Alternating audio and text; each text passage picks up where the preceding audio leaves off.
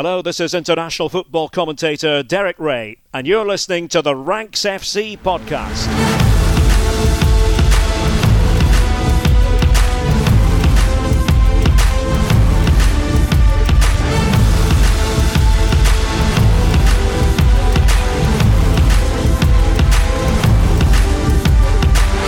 Hello, Rank Squad. Welcome to Ranks FC, your favourite football podcast. That's not normally my line, is it? Nope, this week there's no Jack. So it's the Dean and Sam show. Hello, mate. It is indeed. Hello, mate. All right? All right? Yeah. It's lovely, isn't it? Lovely and quiet. Oh, it's lovely and quiet here without Jack. God knows what the end product's going to be like, but we'll have a lovely time. Some people have seen the shambles that we created on Patreon the other day, but that's for another day. It's going to be a fun one, though. We're starting already, obviously, to look ahead to next season and to assess some of the biggest rebuilds that are going on, well, in the summer transfer window and then into the new campaign. So are you ready for this, mate? Are you all set? Has it been a lot of work?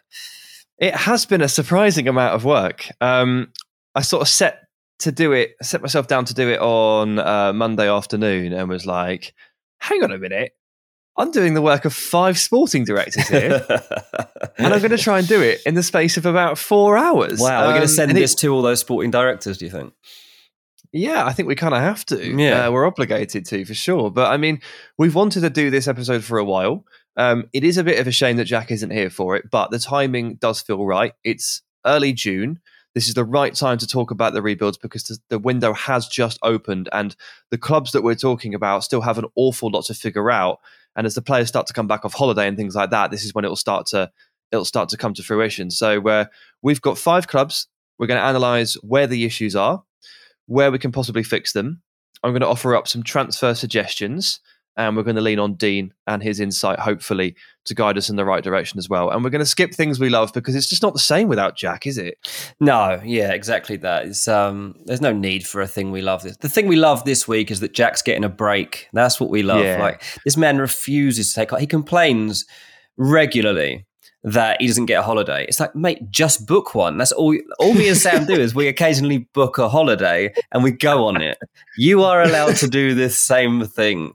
That's the beauty, especially right now, of being our own bosses.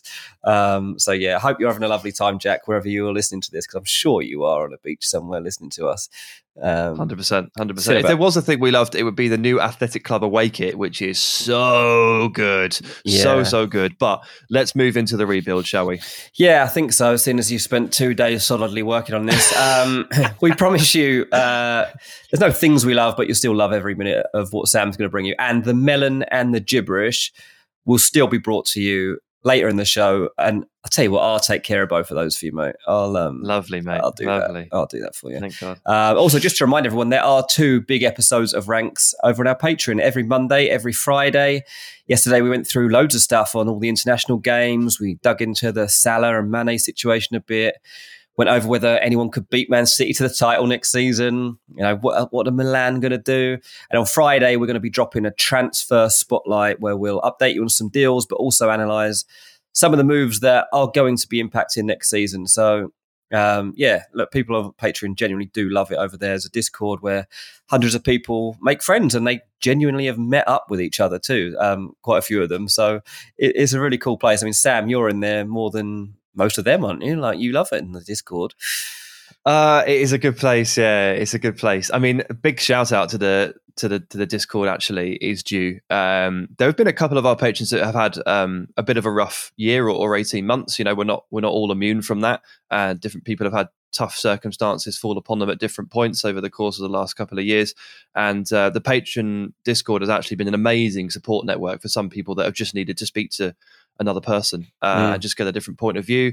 In particular, one of our beloveds, I won't name them, but recently has been through a few things in his personal life, and there have been a couple of people in our Discord that have really rallied around that person and really helped them. And they messaged me a couple of days ago just to say, please give the Discord a shout out on the podcast this week, because not only have I had basically quasi counselling, but I've made genuine friends. I've even met up with some of them and they've really helped me through a difficult situation. Yeah, that's quality. Like, I'm glad that this podcast has somehow managed to do that. I mean, did not have, I think we had that in our locker to create something where we're actually helping people. So that's really good news. If you haven't tried it yet, and you just want the football chat, whatever it is, the friends, whatever, we'd love to have you on board. Of course we would. The easiest way to find us, probably just to download the Patreon app, search for Ranks FC. And there we are. You can become an ultra right this minute if you want to.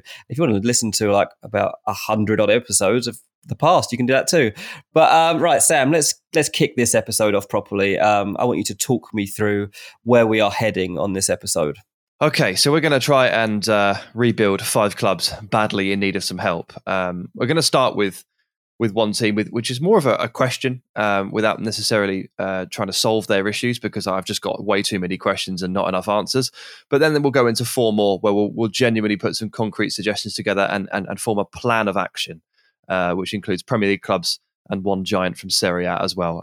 We can start at number 5, and it's something a little briefer than the others, but it's on Benfica. And I'm just quite interested in a few decisions they're going to make this summer and how that pans out for them. So they had a bit of a disappointing campaign. The Champions League was pretty good, but it sort of masked a really below par campaign in the league. They were miles off Porto and miles off Sporting, and they've appointed Roger Schmidt as manager in response. Now, he has a reputation as one of the best pressing coaches in world football. He's cut straight from that Red Bull cloth. He managed Bayer Leverkusen, he's managed PSV, and he's worked with some really, really good players. I actually went to watch them play live at Wembley when they played Tottenham, when Son Heung-min was playing for Bayer Leverkusen, and they were awesome. He and Julian Brandt pressed them to death.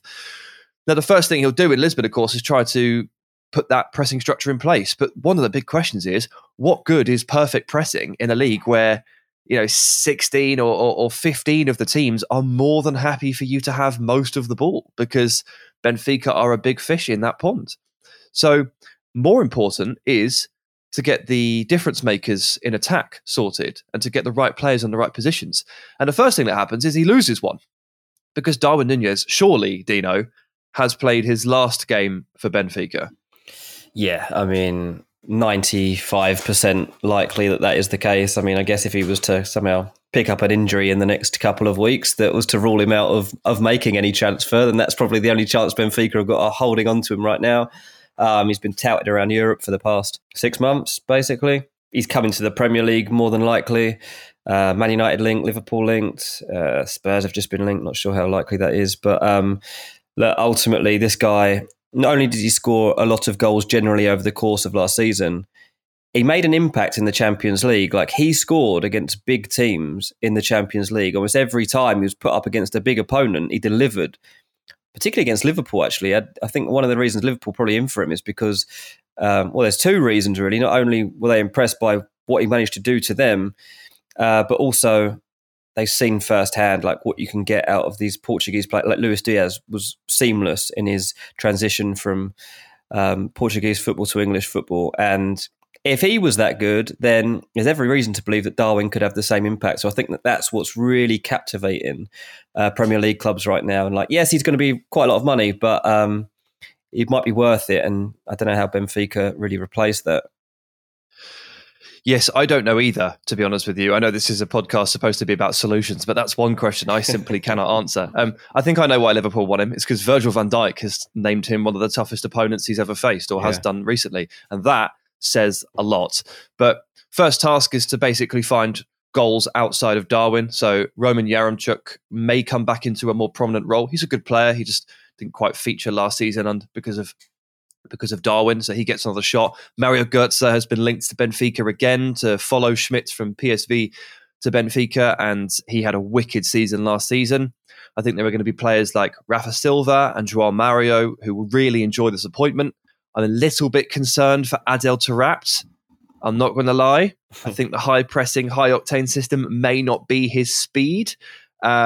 But I don't really have too many solutions here. I just thought I'd kick us off with a very interesting proposition, and one that I wanted to put on people's radars. Benfica, interesting things happening over there. Yep, definitely. Right, move on to 4 then, mate. Where are we at? Okay, we are going to go to Everton. Big job. Step one. Big job. Yeah. Step one for Frank Lampard is complete. Save them from relegation. First of all, I'd like to say we've doubted him heavily on this podcast, particularly Jack and I'd say. So first up, like a just big well done to him for reconnecting the team with the fans and using that as a lifeblood to carry them to salvation. The hard bit isn't done though. The hard bit is just continuing. It just carries on because now he's got two massive problems as Everton look to set their sights a little bit higher and aim for something a little bit better than just scraping clear of relegation. Here's two problems. The first one is that it's pretty obvious that Lampard wants to play a kind of high-pressing game, energetic, active, engage opponents high up and play with a high defensive line. And he slowly realised over the course of January, February and March that he just does not have the players, and particularly the central defenders, to pull this off. The other issue is that while he will try and improve on the quality in the team, their wage bill looks absolutely horrific. And the financial losses they've sustained over the last 3 years are surely unsustainable. So I don't want to read too much into that because I'm not a financial analyst, but I think they'll probably be trying to go a little bit cheaper than £25 million per player per acquisition this time around. So let's start with point one, the personnel, in particular the centre-backs. Like, they've got some good centre-backs, but like Michael Keane really struggled turning on the halfway line. Yerry Mina, too injury-prone potentially to play with so many sprints built into his game. And even the ones that did feel like they suited, like Mason Holgate, he got red-carded at one point. Ben Godfrey was injured. Mate, the heart of that defence was an absolute shambles. Yeah, it really was. Yeah, it's tough. It's tough. And it's vitally important that if Everton only signed one player this summer, it has to be a centre-back, someone who is capable of playing in a high line, who is capable of playing the ball, and possibly suited to a back three, because I feel like maybe Lampard wants to stick with this back three. He kind of likes Seamus Coleman as the right centre-back and maybe Mason Holgate there too. And I'm just looking at James Tarkowski here, free agent, and I'm thinking, Dean, this feels like a player that could really help Lampard, giving him an immediate boost. Yeah, and they're in for him. It's caught people by surprise. Look, from what I'm told, Everton are offering Tarkowski like about 20 grand a week more than anybody else. Like, there was a lot of interest in him. Like, West Ham obviously looked at him for a while. Aston Villa linked to. Leicester might have had a look. But ultimately, Everton's opening offer to Tarkowski is way higher financially than any of the other teams. And it's caught them by surprise, as I say. And maybe that just underlines how important this is. Maybe that, like, Lampard is just like, this has to be fixed ASAP. I need to know going into pre-season, I've got someone. This guy's been there and done it. He should fix it, shouldn't he? Like, someone said to me yesterday, so. Is he that? Like, wasn't Michael Keane supposed to fix this though? Like, Michael Keane's, is he not just falling short of where he's meant to be? What if Tarkowski falls short in the same way? Like, I guess they've been at a similar level. I mean, look, it's a difficult atmosphere to walk into, and it can throw any good player off their groove a little bit. But Tarkowski, I think the big criticism there would be that he has played for Burnley, who have played like low block football for the last 6 years. But yeah. Tarkowski, before he played for Burnley, he played for Brentford. And you know what? He's perfectly capable on the ball. We saw that in England camps and potential England call-ups. We saw that at Brentford. And I think he's a pretty classy operator, and he's a very good player. Yeah, I wouldn't be. I think this is a good match. Even if he's to play at the heart of a back three, I think even better. But in a back four, it can work. And I think he'd also just like massively help with the set pieces. Like, they can't defend set pieces. Like, it's really bad. They're not as bad as Leicester and they're not as bad as Leeds, but they're not far off it at times. And he would massively, massively help in set pieces in both boxes. Look, if Tarkowski does end up going somewhere else, somewhere more appealing, I do think maybe like a cheeky question to Tottenham about Joe Rodon. It just doesn't seem to get used very much, but he's a good player. Like, he's clearly a good player. Joe Rodon from Premier League stock, or Nico Elvedi from Gladbach would be my overseas suggestion. But I think to get a quick fix here, you're looking at Premier League proven, and I think you're looking at Tarkowski, and if not, maybe you could get Joe Rodon for 15 million or something like that. But yeah, Patterson needs to come in at right wing back. Iwobi's actually played there a little bit. Mikalenko, left wing back. It's starting to clear up a bit once you get that centre back. But then we get to the midfield, Dean. They have so many midfielders, but I can genuinely see a scenario in a year's time where like none of them play for Everton any longer. Yeah, probably. Because half of them seem to be half out the door now, and the other half, their contracts expire in a year's time. Jean-Philippe Gbaman, remember him? Have you heard of him? No, I don't think I have. He's been at Everton's book for like 3 years. He just gets injured all the time. He's actually a really good player. They bought him from the Bundesliga, but he's just had like the worst luck in football. He's actually played 10 games in a row for CSKA Moscow this year. Okay. It's the first time he's done that in like, well, since before he played for Everton. It's like he's more of a myth than a real footballer, but he's actually played football. Could he come in and factor? Like it's actually genuinely exciting to think that he might be able to play football. But like Dele Alli, loads of question marks. Fabian Delph, Gylfi Sigurdsson, they're going to be released. They should sell André Gomes. He's not great. Iwobi, I'd like to see him as a box-to-box midfielder, but looks like he's going to play wing-back now. And then you get to Alan and Doucouré, whose contracts expire next season. Lampard doesn't like Alan. Ever since he couldn't complete a pass properly in the Merseyside derby, he's basically been out of favour.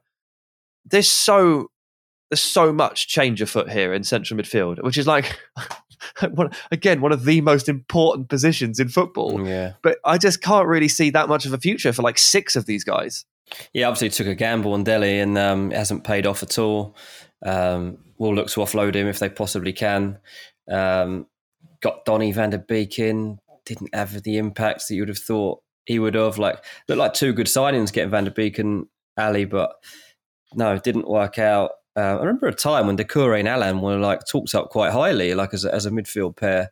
Yeah. Must have been under Rafa, wasn't it? But yeah, it was. Yeah. But yeah, they're both good players in their own right. But but this team's not that team now, and you're right. Like they need a new heartbeat, really. And Lampard, that's where he made his name. Like surely he can fix this. Like I'll say that he wanted Dele Alli, and that didn't work. So. That this should be his bread and butter. Like finding two central midfielders should be very easy for Frank Lampard. I agree.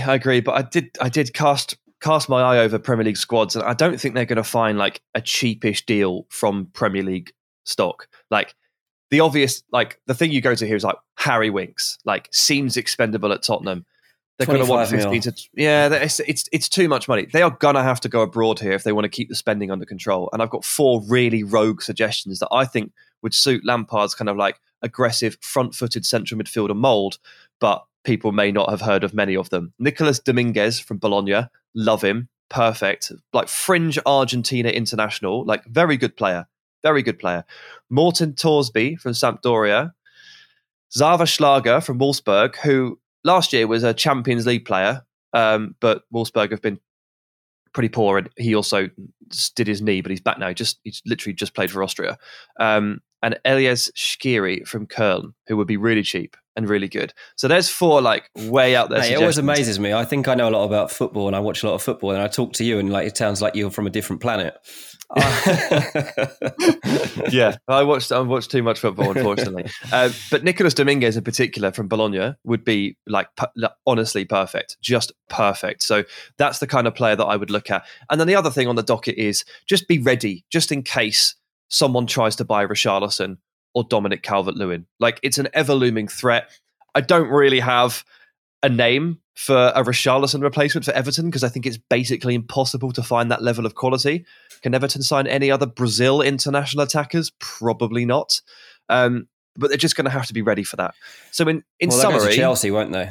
They'll turn to a Chelsea fringe player, someone that's not fitting in. Like that's the obvious place for Lampard to go, isn't it? Like yeah, like a Callum Hudson-Odoi. It's going to be a Hudson-Odoi or, I don't know, he's going to obviously try any of those Chelsea players he can. Brozier, Conor Gallagher.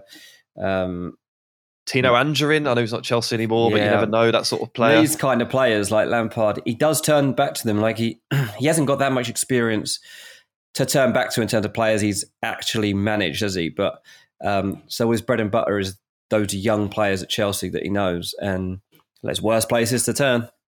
Yeah, I think he does. He has a clear preference for working with younger players and coaching those players. And that's why I like really support the idea that Everton get a little bit younger and a bit more dynamic in midfield. Like all of the players that we talked about are like 27, 28, 31. Alan's 31. Doucouré's nearly 30. Delph is obviously, being released. He's in his 30s. Like, it's not fit for what he wants to do. I liked the idea of Van der Beek, but it just didn't really fit properly. And now he needs to go and get a little bit younger, and they need to be a bit smarter about this one. So we'll summarise Everton. Sign James Tarkowski. And if you can get a good price, you should sell Michael Keane because he doesn't fit Lampard at all. Mm. You should sign two central midfielders, one of which should be Nicolas Dominguez. You should sell Andre Gomes. You should sell Alan with a year left on his deal, and have a plan in case Richarlison or Calvert-Lewin move on, because you can't be left in the lurch there. Mm. Very interesting, mate. Very interesting. I like that. Hopefully Frank Lampard is listening, because he does genuinely need help when it comes to these sorts of things. Where are we going to turn next, mate? Are you going to take us around Europe, or are we going to stick in the Prem? What's number three for you? So let's go to Chelsea. Okay. And I'll invite you to set the table here early doors. What's happening with Chelsea? Who's leaving? Where do we stand on the squad? There's a lot to be sorted out. I mean, at least they've got the takeover sorted, so that's important. The new owners have to now show they're going to give Thomas Tuchel their fullback in. Defence has to be the priority, obviously, but then they're going to have to adapt throughout the summer to situations that might arise, because there's certainly a lot of players in this squad that have uncertain futures. Jules Koundé, the obvious person to look at as a first signing. It's all set up. They just need to kind of pull the trigger now and actually go through with it and give Sevilla what they want, because the rest of it is all teed up. I think they'll probably try and sign a second centre-back too. So I don't know if you've got any names, but we can get to that in a bit. A new defensive midfielder, 100% something that is being considered. N'Golo Kante and Jorginho, I expect one of those two to leave. So we will see a new midfielder, I believe, brought into Chelsea. We have to weigh up, like, as I was saying before, with Frank Lampard looking at those fringe players, all the guys that have been out on loan and stuff, they'll all be looked at. Look, Ousmane Dembele is probably the most exciting name being linked to Chelsea right now. Take that one seriously. Like, Chelsea are looking at Ousmane Dembele, and I'm told he is very interested in them. And then, do they need a striker? Does Lukaku leave? Do they need a new fullback? Who's going to play on that left side when Chilwell's not there? There's probably genuine reason to consider that there are 5 or 6 signings needed this summer. Yes, there are. I don't think we can address them all in this, to be honest with you, because there are too many ifs and maybes attached to so many of the positions. But we can definitely look at centre-back. We could look at left back or left wing back, and we could definitely look at midfield. And I think, Jules Koundé would have been my first question. Is that back on the table? And you say yes, which is great. I think that's obviously, Koundé's brilliant. Like, they should absolutely sign Jules Koundé. They should have signed him last summer. I do think they should integrate Levi Colwill if they can, over on the left-hand side, and probably just move on from Malang Sarr and just give Colwill Sarr's spot in the rotation. But there are a couple of other names here that they could consider. Ibanez from Roma, I really like, and I think he'd do really well on either side of the outside centre-backs. He plays for Roma at the moment, just won the Conference League, very good player. They got him from Atalanta, and he's really shone. Nikola Milinkovic from Fiorentina, I think, too, is starting to bounce back. But there is one specific name that I just think feels really, really good for this, and it's one that we've discussed before, Dean. It's Kalidou Koulibaly. He wants to leave Napoli, and... Well, we've been trying to get him out there for 3 years. When you try and wish things into action, into reality. But he is now prime age.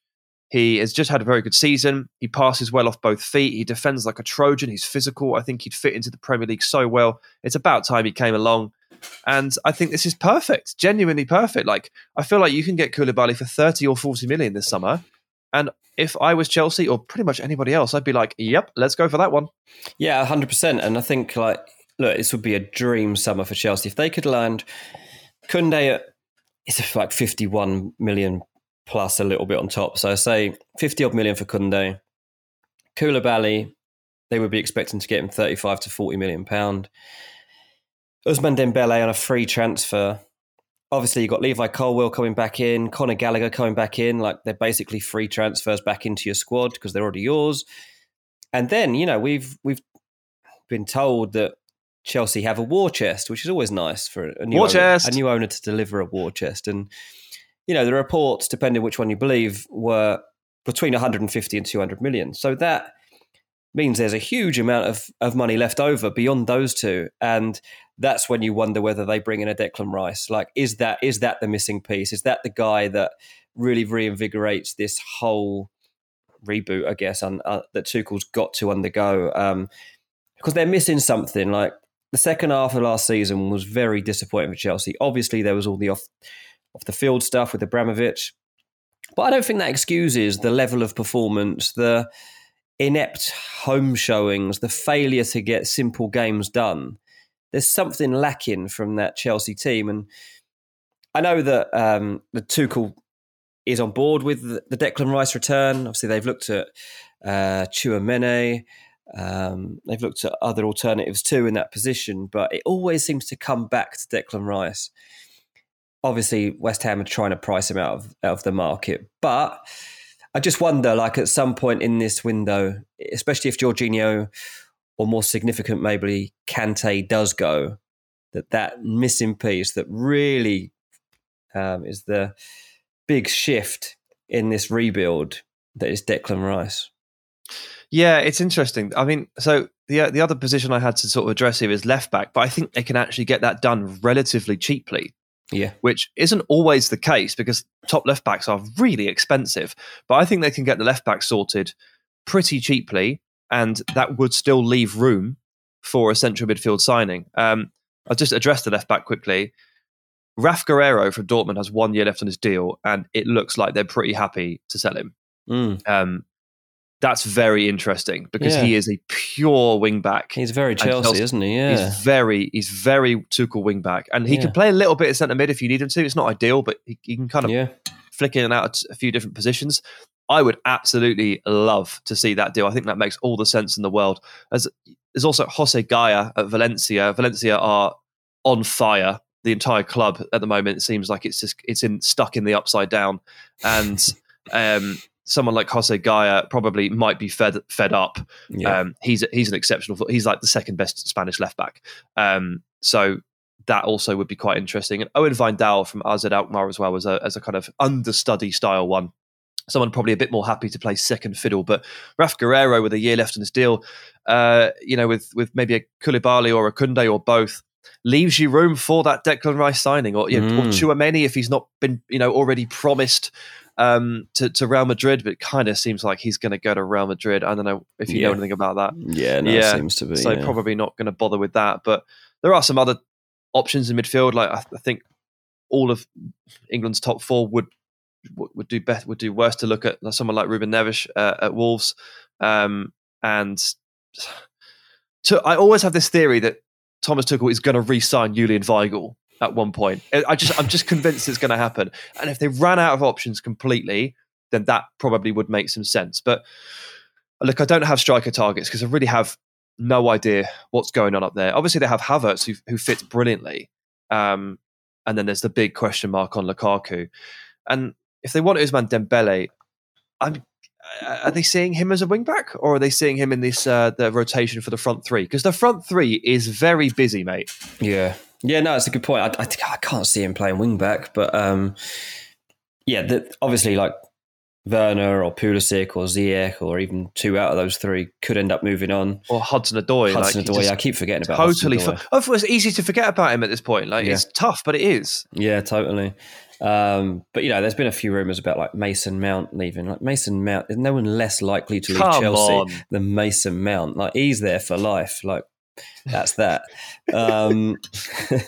Right, he's a good fit for this team. Like, that's fine. Like, Mason Mount is great, and Ousmane Dembele is interesting. And the thing that's I'm always asked when I talk about this is, but he's always injured. And he's had two really significant injuries: one to his hamstring, one to his knee, and that's a big impact. And for a player who's now 25, not played enough football in the past 2 years to get to the levels that he would have liked at this point, it's a big hit for him, a big hit to take in his career, because 23 to 25 might well have been the peak of his career, the style of footballer that he is. But he's been fit since March.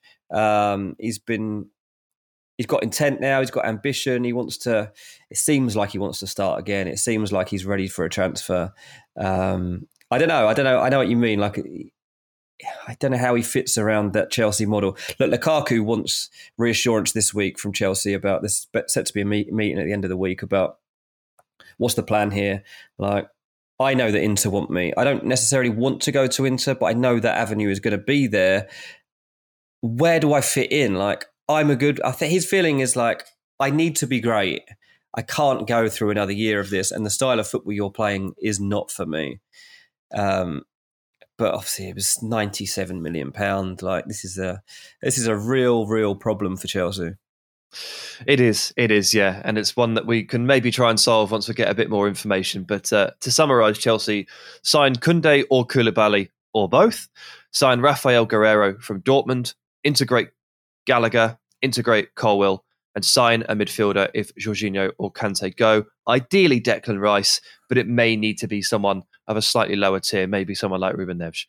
So that's Chelsea, and that's only like 60% of the cake, but the other 40% is pending. So yeah, I think Chelsea fans should be excited. You know, I mean, there was obviously a disappointing season, and I think that this takeover and no debt and a bit of a reset, probably what Tuchel needs, probably what the fan base need too, because it was quite dull a lot of that season. So yeah, that's a good one for a rebuild for sure. I'm surprised it's not number one, if I'm totally honest, but we've still got two spots to go, mate, isn't it too? So we'll go to Juventus now. The good news for Juve is they know most of their issues right off the bat. Chiellini is gone, Dybala is gone, and it's no surprise to anyone or no secret that their central midfield is a disaster. The bad news is that these are serious problems, not easily fixable, and add in the fact that Alvaro Morata's future right now is completely up in the air because we don't know if Juventus are going to pay the relatively reasonable sum of like 25, 30 million to keep him along. It's easy to forget that Alvaro Morata is contracted to Atletico Madrid. I find Morata so confusing. I never know who he plays for, who actually owns him. Like, it's so confusing, this guy. It really is. So that's another thing to contend with. They've released a couple of players, and so Killian is one of those, but Federico Benedeschi is also gone. And with Chiesa injured and with Cuadrado kind of mostly playing at right back quite a lot of the time, Juventus kind of don't have any wingers. They just don't have anyone. So it doesn't surprise me that they're after Angel Di Maria, and they're reported to have offered him a pretty decent wedge on a one-year deal. I know Di Maria is now 34. He's no long-term solution, but he is an amazing player, and he's exactly the kind of player that Max Allegri wants to work with, because Allegri doesn't really trust youth. It's pretty noted that he doesn't really try to blood young players. He tries to rely and lean on the tried and trusted and the experienced, and Di Maria really fits that profile. So I think there's definitely some creativity issues for Juventus that extend to the wing, but they also extend to central midfield. And this is where Paul Pogba, I think, steps forward. So, Dean, I hope you just tell me now that he's going to sign for Juve, because this is so badly needed. I mean, look, he probably is. Like, at this stage, like, there are two main guys that they're after, and it's Pogba and it's Di Maria. And you've basically set out why. They need to bring in some pure quality that they know is going to enhance the level of this side. Generally across the board, like, Juve are starting to be a little bit more careful about wages and stuff, but in certain positions there are players that you break the bank for in terms of wages, and Di Maria on a 1 year and Pogba are two guys that are probably going to be worth it. I know, like, look, we won't see the same Paul Pogba we've been seeing in England. That's the thing to remember. Like, we've got another Pogba back here. He's going back to Juve, where he's going to remember how to be a good Pogba, not a bad Pogba. And that's the thing that Juve are obviously relying heavily on. So, they got Vlahovic, and that was so important to them. And it was great. Like, in a certain sense, it made sure they got into the top four and all the rest of it. It was a good signing to get ahead of this summer window too, when they'd have more competition for him. And now they need to get these little pieces that are kind of to utilise him too. Like Vlahovic needs to be firing every single week. And in order to be good, he needs to have like Chiesa one side and Angel Di Maria the other side and someone like Pogba behind him. 100%. Yeah, they need to add creativity. They need to add goal threats from other positions as well. Looking at the assist charts for Juventus over the course of last season is absolutely disgraceful. Like the top assister is like Alvaro Morata, which is I mean, he is a good back to goal striker, good link up play, yeah. But like their central midfielders combined for like 4 assists over the course of the season. Like Rabiot has 2 and you know, the others have 1 or 0. Like it's horrendous in there. And at the end of the season, we saw Fabio Miretti step into the breach and dazzle really with the level of confidence that he displayed, despite the fact that Juventus were kind of down in the dumps a little bit. And someone like Pogba can be such a great tutor towards someone like Miretti. And they have another young player as well called Sule, who can step in off. He's a left-footed right winger who can step up from the youth ranks as well, who could just help to add depth to that wing core. They don't have to go out and sign a bunch of wingers, but they do need to get at least one, if not 2. And the point you make about supporting Vlahovic, that's really important. And it's been Morata's job this season. He has supported Vlahovic. And Morata may not be there next season. And if he's not there, and if they don't pay for him, they're going to need to sign another forward. It has to be like a complementary forward, someone who can play wide maybe, or play as a support striker, who can take on that Dybala role. They've literally just lost the 2 guys, seemingly, who can basically do all of this for Vlahovic. And it can't just be Pogba's job to thread through balls to Vlahovic. They need somebody else as well. Someone that can play in a couple of different positions, maybe deputise for Vlahovic, but play with him. And I was looking at these players, and Di Maria is one of those complementary pieces.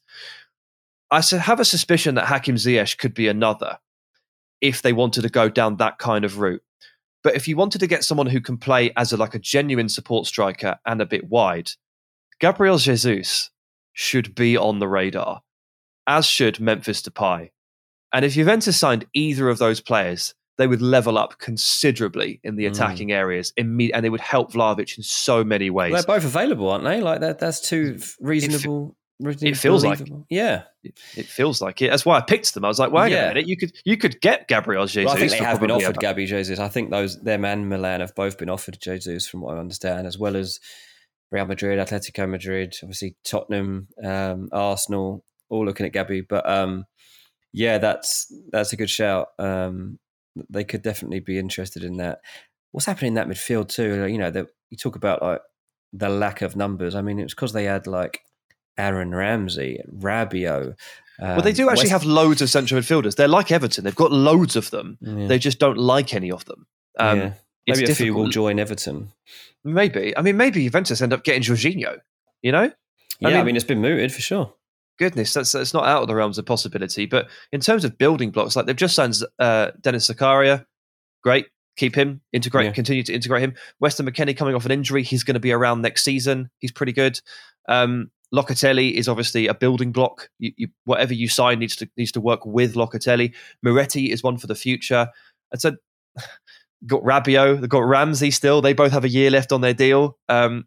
That's awkward because they probably don't want either of those guys. Kostic, they're trying to sign by all accounts. Like he keeps being linked. What, for left back or for... Because he's a left back. Yeah. So for left back is the final position I would take a look at for Juve, because like Alexander I think is in slight decline, and the problem with Sandro is he's either absolutely unreal or terrible for like 3 months at a time, and you just can't find like a medium level. And Pellegrini's been okay, but nothing to truly write home about. Raf Guerreiro suits this profile here as well, cheapish. Owen Wijndal as well, so the same players I mentioned for Chelsea.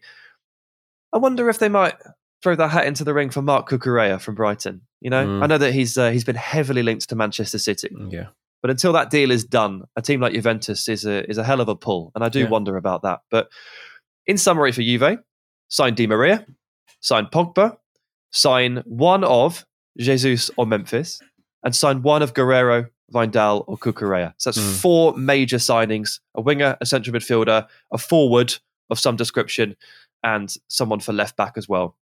which gives you, ideally, if you were to set Juve out in Allegri's 4-4-2, so Szczesny, Cuadrado, Bonucci, De Ligt, let's say Guerrero, Di Maria, Locatelli, Pogba, Chiesa when he's fit, Vlahovic and Gabi Jesus. It's a pretty good team. Yeah.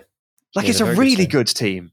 Yeah. I think you can genuinely transform Juventus this summer with four exceptional first team signings that are well thought through. You can, and look, they finished 16 points behind Milan in title race last season, and yeah, they made fourth, and that was a relief.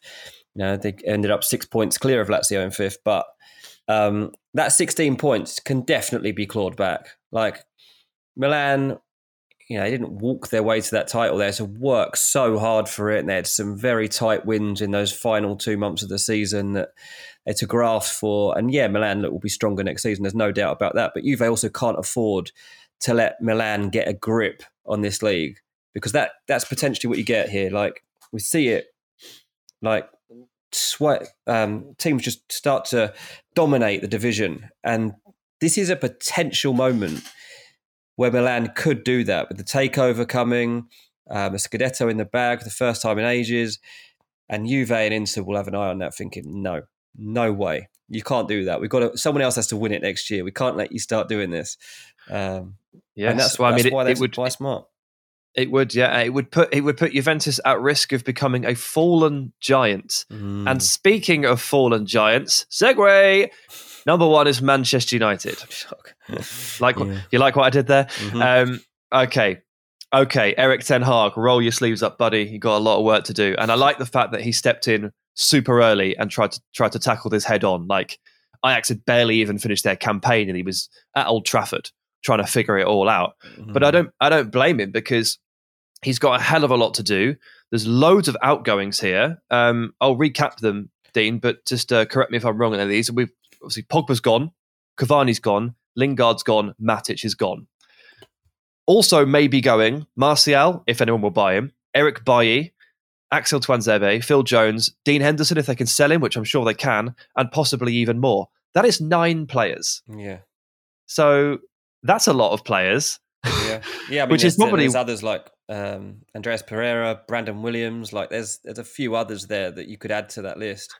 Who Brandon Williams, yeah. We'll have to wait and see. I mean, Brandon Williams might work out well for him, but we've seen reports that Wan-Bissaka is for sale as well. You know, there's even more potential upheaval. Yeah, I think that obviously Rashford has been linked with leaving. I don't personally think that'll happen. I don't think you could afford to lose Marcus Rashford at this moment in time, and I think it'd be silly to be honest with you, at a moment when the club's in transformation. You need to keep a heartbeat going, and Rashford is United through and through, and whatever he struggled with, they can fix. I'd like to believe so. That's Ten Hag's job. Like I keep saying it, people are like, who's he going to buy? It's like he has to fix some stuff. He's a coach. Like He's got Harry Maguire, he's got Marcus Rashford, he's got Bruno Fernandes. Like that's 3 players, the heart of his team, that can be fixed. Should be relatively easily. It seems like there's just a mental block or a mental problem with these players that they need to get to the bottom of and help them overcome. If they can't, then fine. Like, not all these problems can always be overcome, and but he has to try, and I think he will. And then on the back of that, he can go and start adding bits and pieces. He's obviously going into training early to get a look at these players, you know, up close and personal, and to make his own judgments on them, because whatever Ralph Rangnick's told him doesn't really matter now. Ralph Rangnick's gone. It's a complete waste of time. And now he can make his own judgments. I think, to be honest, it's for the best. I like that he's got a clean break here. I like that almost the whole of the club has undergone an overhaul in the last 6 months or so, and that they can start afresh. And, you know, John Murtagh will obviously oversee things. And, you know, from what I'm hearing, like people are relatively happy with the way things are working there. But there's some big decisions to make. I'm sure you'll run through. Like Like at the defence, do you go with like a Pau Torres, or do you go with a Yurian Timber? It seems like a club versus coach decision there. I mean, you tell me where you see this going. Well, first of all, I'd just like to say I'm really glad that you mentioned the coaching aspect, because on my full page of notes for this, I have the word coaching written in capital letters and circled 3 times because at different points during the process, I came back to the idea that really the most important thing here is that Erik ten Hag coaches these players because they're mostly underperforming. The large majority of them are. Some of them are vastly underperforming. And I actually came to the conclusion that they don't need to buy a centre-back, or there's no point. Because if they have so many needs and they have a certain amount to spend, and it's always unclear as to exactly how much that is, but they're not going to buy 8 players like Rangnick suggested. No. They have 200 million or so to spend, seemingly, and that will get you 4 or 5 high-quality players. If you go and buy Yuri and Timber, great, but you've got how much attributed to Raphael Varane. You've got a recovery project worth pursuing in Harry Maguire, and Victor Lindelof is there. Like, does this upset things a little bit too much? I do wonder. And I think that there's a couple of positions that will end up being coached rather than transferred out of. And I think centre-back and left-back are those areas. So I actually don't have a centre-back for Man United. I'd say don't sign Pau Torres, but you know that already. Yeah. But I don't have a suggestion there. I go, of course, straight to defensive midfield, as always. Have we ever mentioned that United need a 6? I don't think we've ever talked about that on this podcast. Has it come up? I don't know if it's come up. Oh, I think Jack mentioned it once. I'm sick of talking about it, but it's the starting point for everything because Ten Hag can coach all sorts of players here, and I think he can recover a lot of them at United.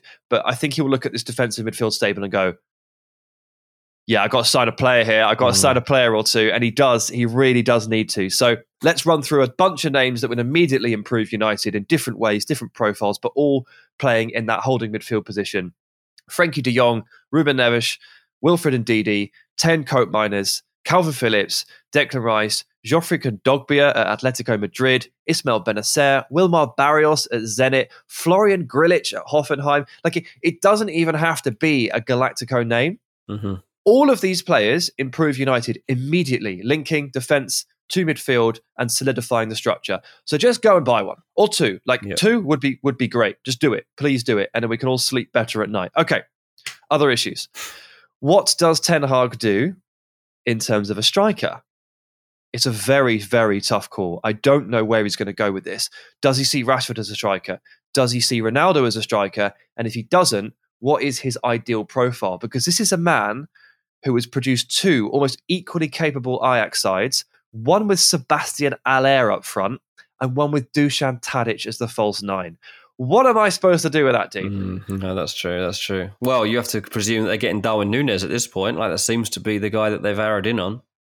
Yes, maybe. I mean, I do have a few concerns about Darwin in a possession system with his back to goal against maybe a low block. It's not ideal. He's an explosive physical runner. Benfica have tried to use him off the left for that reason. But in terms of like a penalty box finisher, he's very, very good. So maybe they just don't involve him until the very last bit where he kicks it in the net. Like a good old-fashioned striker, maybe. But look, that's going big for Darwin. That's 70 million, I think, something like that.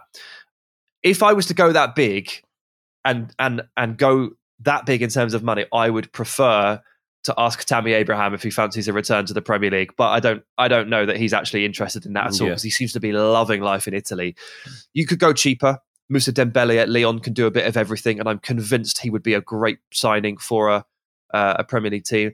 He could just call Allaire again, make it a 3, Utrecht, Ajax, Man United. You never know, but let's go with Darwin, and it makes life a little bit easier, and move over to the right wing, where as much as I like Anthony Elanga, I don't think they can go into this season with him as the first choice right sider. There is a question mark over whether they put Jadon Sancho there again and see if that is the solution, and that would allow Rashford a clean run at the right or Ronaldo a clean run, at the left. I don't know if that's where they see them, but if they don't see that, and they want to play Sancho on the left, and they need a right winger, I don't think it can be Elanga and Amad Diallo. As much as I want to see them integrated, like they're going to have to sign a player. This is where no Champions League starts to weigh heavy on United, because Serge Gnabry is available, seemingly. And like, how good would that be? Just how good would that be? Now, whether the devout Arsenal fan does actually want to go and join United, I have no idea. But they might have to go and look a little bit lower down and look at someone like Rafa Silva from Benfica, who I think will just be great for them. But, you know, often not qualifying for the Champions League doesn't really cost United because of the size of the team. Yeah. But I think in these bidding wars for these kinds of players like a Gnabry and maybe even like a Darwin, it might hurt them a little bit. Mm. Yeah, for sure. Yeah, I mean, look, it's a tough job that Ten Hag's got, and as I say, like, he'll have to assess these players. He'll have to assess Elanga in front of his own eyes and see like what he thinks he's capable of. I agree with you. Like, Elanga's a fine as a bench option, whatever. Like, play him in some cup games, play him against lower league, Premier League teams. But like, he can't. He's not ready to. He doesn't seem to be ready to be a guy that you can rely on week in, week out. And yeah, well, they're going to have to go big. I mean, I say, like, Darwin is all the talk at the moment is Darwin and Frankie de Jong. Like, United fans want to hear an announcement that is basically one of those guys. I can understand why both of them would want to see how things open up and see. You know, United might have all this intent in the market, this vision under Ten Hag. Why don't they just feel it out and see who the actual first signing is? Be like, okay, like I see what you're saying, but like, who? Show me who you're signing. What? Show me the centre back that you've got coming in. Then, which one is it? Mm. And then, what else have we got to work for? Because I cannot play for that team that I was watching last season. You know, I was sat in Barcelona and I was watching those games, and I do not want to play for that team at all. If I'm going to Manchester, I want to play for Man City, and that's the end of that. But for Darwin and Frankie, look, very different stage of their career, like not that far apart in terms of age, what, 2 or 3 years, but in terms of the levels that are at, like Frankie to go to Man United, a massive climb down. That's a huge climb. Like, he's taken that path from Ajax to Barcelona because he wants to be remembered as, you know, a Dutch legend that was capable of living up to that hype and expectation. He hasn't done it yet, but I believe personally he still wants to, and he will only leave if he's absolutely forced to. Darwin is different. Like, he's looking for a move. He's looking to take that next step, and he's wondering which club can give him that platform. And it might be that playing with Cristiano Ronaldo for a season is perfect for him. Like, he should actually see that as a wonderful opportunity. Like, playing European football, maybe not Champions League, but that doesn't matter at the moment. He's 22. You know, Ronaldo might have that main shirt a lot of the time, but you'll still get outings in that central role. You'll get it off the flank, and you'll be moulded into the future of Man United. So I can see way more benefits for Darwin than I do Frankie. Yes, I'm with you. I do find it interesting that Ten Hag obviously stepping in and will try to impose his philosophy and his style on the team. And the first thing he wants to do is buy the signal controller midfielder who understands the system. So it's Frankie. There's a huge parallel here for when Maurizio Sarri came to Chelsea and signed Jorginho to run the system. Yeah. Like, and it's amazing how like these managers who operate similarly in some ways in terms of their possession philosophy, the first thing they want to do is get a midfielder, a traffic controller that they can trust. Yeah. And it's such an important piece. And these two managers kind of show us that. Frankie, look, if he like in summary for United, step one is sign Frankie de Jong, if you can, or Declan Rice, or Ndidi, or you know, or two of them. Oh yeah, if you can't afford that, you know, you want to go a bit lower down. And then again, Ruben Neves comes into play at maybe like 40-odd million, and Florian Grillitsch at Hoffenheim, who I've already mentioned. I love him, and he's free. He's literally free. Yeah. Like right now, he's going to Leeds at this point. Yes, sign him for free. And step two is sign a striker. I don't know what Ten Hag wants, but Christ, maybe it's Darwin. I'll go with that. Fine. Step three is sign a right winger. Gnabry is the absolute dream, but a Rafa Silva type figure who Ten Hag knows really well because he ripped his Ajax side apart in the round of 16 this season. He would probably be a little bit more realistic. But the most important thing to just bring it back, coach what is there. Embed the style, raise the floor, Eric. You've got so much to work with here, and you're fully aware of that because you've taken this job and you want to get your nits into it. So just coach what's there, and we could see a much better Manchester United side even without that many marquee signings. Mm.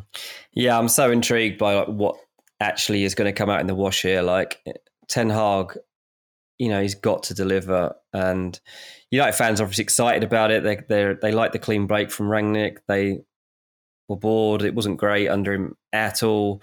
But now there is reason to be excited because of what Ten Hag's done at Ajax. But let's see if he can deliver. Like, it's not going to be easy, and it's going to still take a little bit of getting used to, and breaking into that top four is still going to be so, so difficult no matter the size of the rebuild.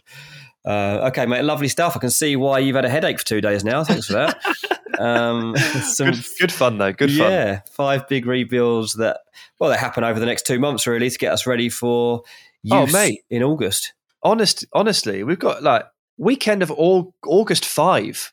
Premier League, Liga, Bundesliga, Eredivisie in Portugal. Then a week later, August 12, Italy and Spain follow suit. And even earlier than that, in the end of July, you get the Championship, you get the Scottish Premiership. And even earlier than that, you've got Belgium and all that kicking. Like, these guys have got 7 weeks. Amazing. 7 weeks. I know. Brought this out. I know. One of my mates, he's a footballer, and he starts pre-season next week. He's like, I've like, you just finished. It's like, no, I've got to go running on Monday. I was like, oh my days, mate. Good luck. Right, that's the end of that section. Thank you, Sam. We'll be back after the break with Melon and Gibberish. Welcome back to Ranks FC, where, look, it's time for the greatest segment I ever invented on any podcast I've ever been on. It's time for Melon of the Week. I can't believe I've introduced myself. This week's Melon of the Week is Sadio Mane. Oh my God, really? Yeah, it is. Look, I've got to be honest, like it's sparse this week. Like there was international football, loads of it. And I'm sure there was a couple of melons in there, but it was also Jubilee weekend here and I had a lot of barbecues to get to, so I missed a lot of those games. I saw 4 or 5, but I didn't see any standout melons. And then I saw what Sadio Mane said about his future at a time when, let's be honest, like Liverpool reveling in what was still a fantastic season, even though they failed to get over the line in the Premier League and Champions League. Mane was asked about a poll on his future, and Mane's response was, like everyone else, I'm on social media and I see the comments. Isn't it between 60 to 70% of Senegalese that want me to leave Liverpool? I will do what they want. We will see soon. Don't be in a hurry because we'll see this together. And I know that he said since then it was a joke. Jokes don't come across in written articles. People don't say he joked. They say he said. Man. Liverpool fans don't want to hear this. Like, they adore you. And I think Mane adores Liverpool, if I'm totally honest. But I just don't want this to end on a sour note, to be honest. Like, don't have any affiliation to Liverpool, whatever. I'm not a fan. I've met Sadio Mane, lovely guy. I just want to make sure that, because Bayern have now made their opening bid. It was too low, but it was £25 million. We know it's going to take £35 to £40 million to sign Mane, and I'm sure that they'll end up paying it. But come on, Sadio. Like, no more jokes. No more jokes. Don't rattle this fan base. They've been very good for you, and you've been good for them. And it's obvious now that he does want to leave Liverpool. I just don't want any argument at all, actually, before he leaves. I want it to all go very nicely. Yeah, they'll wave him off as a legend. They will, and he deserves to be waved off in that fashion. Jokes don't go down too well with football fans who are highly emotional.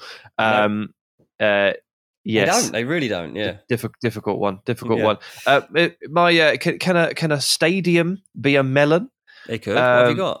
Well, Austria played Denmark in the Nations League, and the game was delayed by like an hour and 15 minutes because of a power failure in the stadium, and then they finally got going. They ended up kicking off at 10:15 at night, finished around midnight, and then for some reason a sinkhole opened up on the pitch. Oh, I saw the hole. Yeah, it was massive. It was absolutely massive. It was. Yeah, that was weird. It was really weird. So shouts out to whichever Austrian stadium that was, and also shouts out to anybody who was live blogging that game. I just wanted to go to bed. Yeah. The other one that for me that stood out, at Plymouth, they were redoing the pitch and they started cutting up the grass and stuff, and there was a tractor on the pitch, and someone broke into the stadium and went on a joyride in the tractor around the pitch. That person, if they support Plymouth, is certainly a melon. Maybe they don't support Plymouth and they were just having a great old time ruining their new pitch. There's absolutely no alarm for this because I'm refusing to do the Jack Collins thing that he does. That was cute. That sounded like a cat. Like a little cat or a bird. But it is the gibberish rankings, and I'm taking it. Time for a bit of gibberish. And actually, I don't think I've ever done this. I don't know if you've ever done this either. It's football related. Here are 3 changes that will impact the Premier League next season. It's not complete gibberish, to be honest. It's just an interesting ranking that I thought we should just have a quick chat about at the end. Is it all factual or is it made up? This is all factual. 3 big changes that are going to impact next season. But they are a bit nonsense because it's probably not really going to have that much of an impact. 5 subs in the Premier League. It's coming in. It's here. Subs can be made on 3 occasions during a game. And clubs can name 9 subs now on their team sheet. So that is going to make a big impact. And the thing that stands out is that ultimately there's a possibility that the gap between the best 8 teams and the rest of them is vast. Like, as a Fulham fan, not massively looking forward to this rule, to be honest with you. The fact that Man City can use 5 subs, like, that's rubbish because we don't have 5 good subs as it stands. I'm not sure we've got 5 Premier League players as it stands, to be honest with you. So this is very worrying. Maybe I should rename this actually section, Why I'm Scared as a Fulham Fan of the Premier League. But yeah, look, the clubs had to agree to it, and most of them did. But obviously on the back of what we saw in COVID, time we saw this implemented, and a lot of the top clubs did want it to stay, didn't they? What do you reckon? I still don't like it for the same reason. Same thing that you talk about. I think it does put an even bigger wedge between the wealthy and the not so wealthy. Because if Fulham are beating Man City 1-0 and there's 20 minutes left, and then in the next 20 minutes we see them make 5 subs, there's no chance we're going to hold out. Yeah, it is.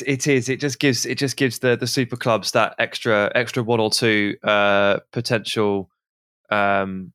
Just options and difference makers. It makes holding on against the big teams even harder. Even more fresh legs sent onto the pitch.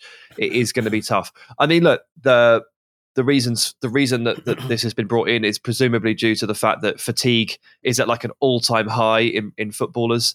We're having a summer off right now, but we don't usually get summers off. And next season's going to be absolute car crash with the World Cup wedged into November. Interesting you say that, because at number 2 it's the scheduling.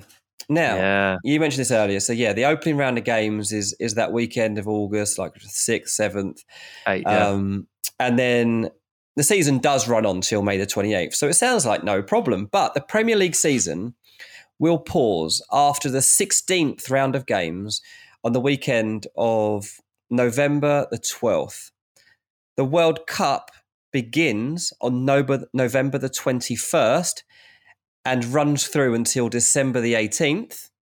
The Premier League will then resume on Boxing Day. So 1 week, basically. Either side?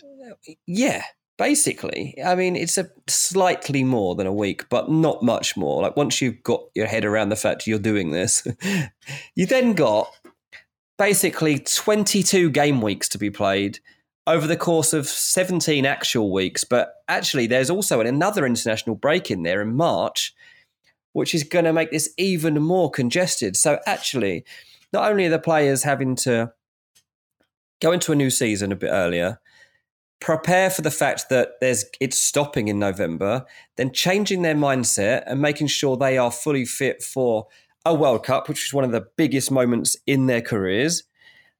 They then have this run through, like, some Premier League players will be in that final on December the 18th. And then a week or so later, they're back to playing Premier League football. And not only that, we know how busy that scheduling is normally anyway over Christmas and New Year. And that's going to carry on basically until March when they've got then another international break. It is going to be absolute madness. It really is. It's so unpredictable too, probably. Yeah, I mean, this is gibberish, isn't it? This whole schedule. Yeah. I mean, goodness me. What the week gap between the end of the 16 weeks of the Premier League and the start of the World Cup is obviously just like not enough time to prepare for a World Cup as a nation, right? You get a week. Like, surely you want a couple of friendlies in there over the course of 2.5 weeks, get to camp, all that. That's not good enough. No. Also, all of the players going to the World Cup on match week 16 will not be getting into any 50-50s. No. Because they will be terrified of twisting their ankle or getting clamped. And it means that they'll miss. And it's not like they've got 2 weeks to recover. They've got 6 days. Like, they won't be going to the World Cup if they pick up an injury. That is really bad. And I think what makes it worse is that, and obviously it helps that they have fewer games to play, but I believe Germany, off the back of the World Cup, are going into a bit of a winter break. Yeah. Or at least they'll have their winter break still. It will be, yeah, I think it's straight after the World Cup. I think they've moved it, which is like obviously the sane and normal thing to do. Yeah. I know that they only have 34 games rather than 38, so there's more space. But these players, I mean, it's a wonder anybody's willing to sell any players, because they're going to need all of their players. Exactly, yeah. I know Tottenham already, like, massively... Part of the reason they really need to bulk up and buy 6 players this summer is because they are worried about those first 2 things I talked about. The 5 subs, they need to make sure that they've got the same options that the rest of the teams in the top 4 are going to have, which at the moment they definitely don't. No, and Steven Bergwijn's trying to leave. Yeah, I mean, they'll probably take it. If they get good money for him, they'll do that, because they need to invest in somebody that... you know, can lift their levels again. But yeah, interesting. Look, the big thing. Mate, so just before you go into that, like, this really, all this is saying is this could be a big, big season for the youth prospects on the fringes of these first teams. Yeah. Like 9 subs available, 5 on the bench, 5 can go in. Everyone's going to get injured. Yeah. If you are 19 or 20 and you're on the fringes of that first team squad in the Premier League, you are getting minutes this season. Yeah, and it might be that, like, you suit these Chelsea lads that we were talking about earlier. It might be that they are sent out on loan, some of them, but there will definitely be callbacks because they'll want them back for that second half of the season potentially. Like, that's the thing to look out for. Yeah. But the big change for next season comes in FPL, Fantasy Premier League. Of course it is. Do you know what it is? What is it? Everyone will captain Erling Haaland from week 1.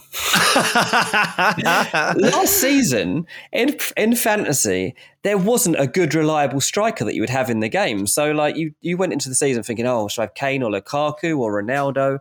There were no must-haves. The more the season wore on, those guys weren't reliable enough and weren't needed. You could go into the midfield and delve into, like, Salahs and Sons and Manes, and that's where you would get your points and stuff. But... basically everyone just stayed on Salah for the season and stuck him as captain, and that was the guy you had to have. But Haaland now coming into the league, not only does it change the Premier League anyway because he's an absolute monster, but for Fantasy Premier League, like, which I think the game's getting released a bit early this year, by the way. I think they're going to give everyone a bit of a longer run into the season. But, like, how much is he going to be? Like, is it going to be like 13.5 million, whatever it is? People are just going to have him in case he actually is as good as we all think he is and he scores a ridiculous number of goals. And he'll be on pens. Pens for Man City are going to be a thing that people consider. So this is a gibberish ranking, yes, because, like, my number 1 is that the most important change going into next season is that you can have Erling Haaland in your Fantasy Premier League team. Oh, man, I'm so glad that I don't have to concern myself with these frets and worries because I don't play the normal version. No, you don't. You do the draft, don't you? I play drafts. So what I do is I get my a minute before the draft happens, you get your random selection order of, like, what order you are in the draft. And I will not be number 1. So I will not get Erling Haaland. Yep. So I don't ever have to worry about this. And if I am number 1, I will take him. It doesn't matter because he's mine and that's it. But I'm not going to be number 1, so I ain't going to get him, so I'm not even going to think about it. Well, there you go. Cheers, mate. Yeah. That's it, Sam. Our little time together has ended on this pod. That was fun. It's been good. Does Jack have to come back next week? No, he doesn't have to. We can cancel his flight. Get someone to steal his passport. We can just cut off the internet. We can find a way around it. I was if you enjoyed we just this episode, a little bit more Jack, time off. Yeah, let us know if you enjoyed Jack not being here. Much more succinct episode, I'm sure. So much sense spoken, even in that gibberish, I reckon. But yeah, thank you, Sam. Yeah, cheers, mate. Good hosting. No, thank you. And thank you, Rank Squad. Don't forget to come and find us on Patreon if you haven't already. If you're already there, then thanks for your support. We love you all. Thank you for being part of the Rank Squad. We'll be back next week, probably with Jack. Peace. Peace.